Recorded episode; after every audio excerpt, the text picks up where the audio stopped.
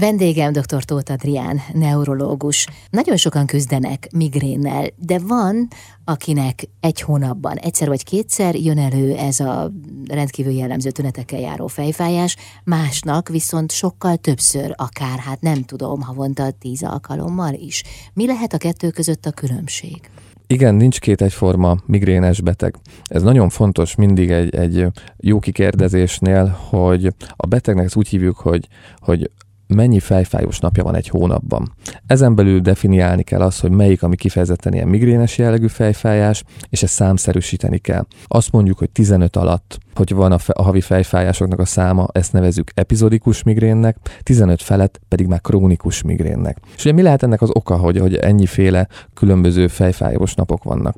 Úgy gondoljuk, hogy a, hogy a talamusz fáradás az egyik magyarázó oka ennek a jelenségnek. A talamusz az a, a legújabb ismereteink szerint ugye az a közti agy, ami úgy működik, mint egy relé, mint egy szűrő. Megszűr minden, minden ingerületet, minden érzetet, ami tudatosul a központi idegrendszerben. És bizonyos tényezők, bizonyos folyamatok, bizonyos életmódbeli dolgok kiváltják, vagy fokozzák a talamusznak a fáradását. Úgy kell ezt elképzelni, mint mondjuk egy, egy, egy bokasérülés, egy 20 évvel ezelőtti bokasérülés. Sokan mondják azért sose gyógyul be rendesen, a, a frontokra is nagyon érzékeny, akkor is elkezd jobban jobban fájni, vagy hogyha az ember beüti azt a bokáját, egy nagyon kicsi sérülést és nagyon-nagyon tud fájni. Na ez igaz a krónikus migrénes betegek, betegekre is. Például nem megfelelő étkezés, ez nagyon-nagyon nagyon gyakori hiba a betegeknél. Kihagynak egy étkezést, vagy nagyon szénhidrát dús, vagy, vagy, vagy zsíros ételeket esznek. Ez, ez nem jó. Kevés zöldség, kevés gyümölcsfogyasztás.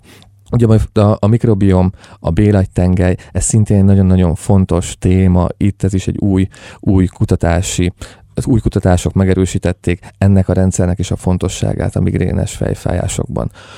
Mindenki mondja, hogy a stresszes életmód migrénes betegekre nagyon-nagyon jellemző, hogy a stressz egy, egy hevesebb izgalmi állapot nagyon-nagyon nagy és erős migrénes fejfájást tud provokálni.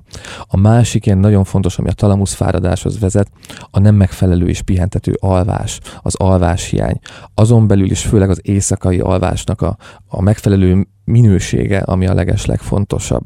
Mégpedig azon belül is az úgynevezett REM fázisba minél többször jusson el az ember egy alvás alatt, egyetlen egyszer se kelljen fel az éjszaka, de még, még mondjuk vécére se kelljen kimenni.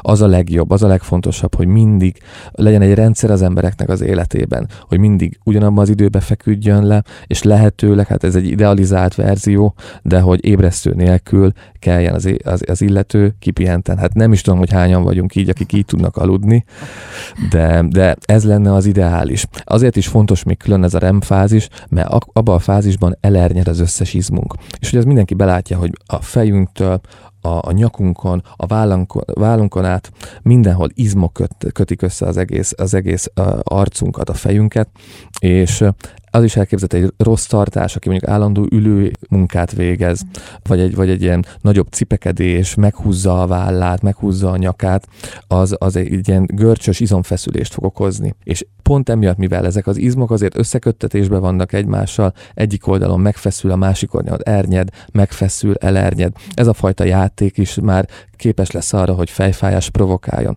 és ez is a talamusz fáradáshoz hozzávezessen. De áruld el nekem, hogyha egyszer elfárad a talamusz, akkor az úgy is marad, vagy feléleszthető?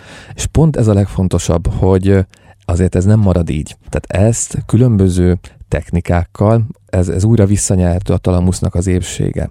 És pont ez a, ez a lényeg, amit én is keresek sokszor a betegeknél, hogy hol van annak az életében azok a pontok, amit ő valószínűleg rosszul csinál életmód szintjén, és próbálom megfelelő életmódbeli tanácsokkal ellátni, hogy ezzel is visszanyerjük a talamusznak a megfelelő működését, és ezáltal csökkentsük a migrénes fejfájásoknak a gyakoriságát. Tehát rá kell jönni az okára, és ha ezen változtat a páciens, akkor könnyen lehet, hogy ritkább gyakrabban jelentkezik a migrén, erre gondolsz, ugye? Ez így van, ez így van. Aha. És működik sokszor.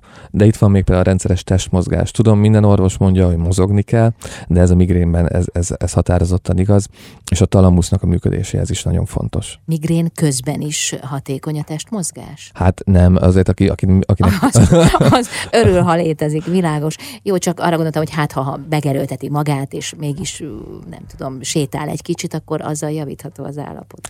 Pont migrénes beteg inkább pihenni szeret, az, az, az jellemző rá, hogyha mindenfajta munkavégzés, ez, ez inkább fokozza a fájdalmat. Akinek már migrénes rohama van, az inkább pihenjen le sötét szobába, És az a legjobb. Két migrén között lehet testmozgást végezni. Igen, amikor már nem fáj az illetőnek a feje. Aha. Így van. Köszönöm szépen. Én is köszönöm. Dr. Tóth Adrián neurológus volt a vendégem.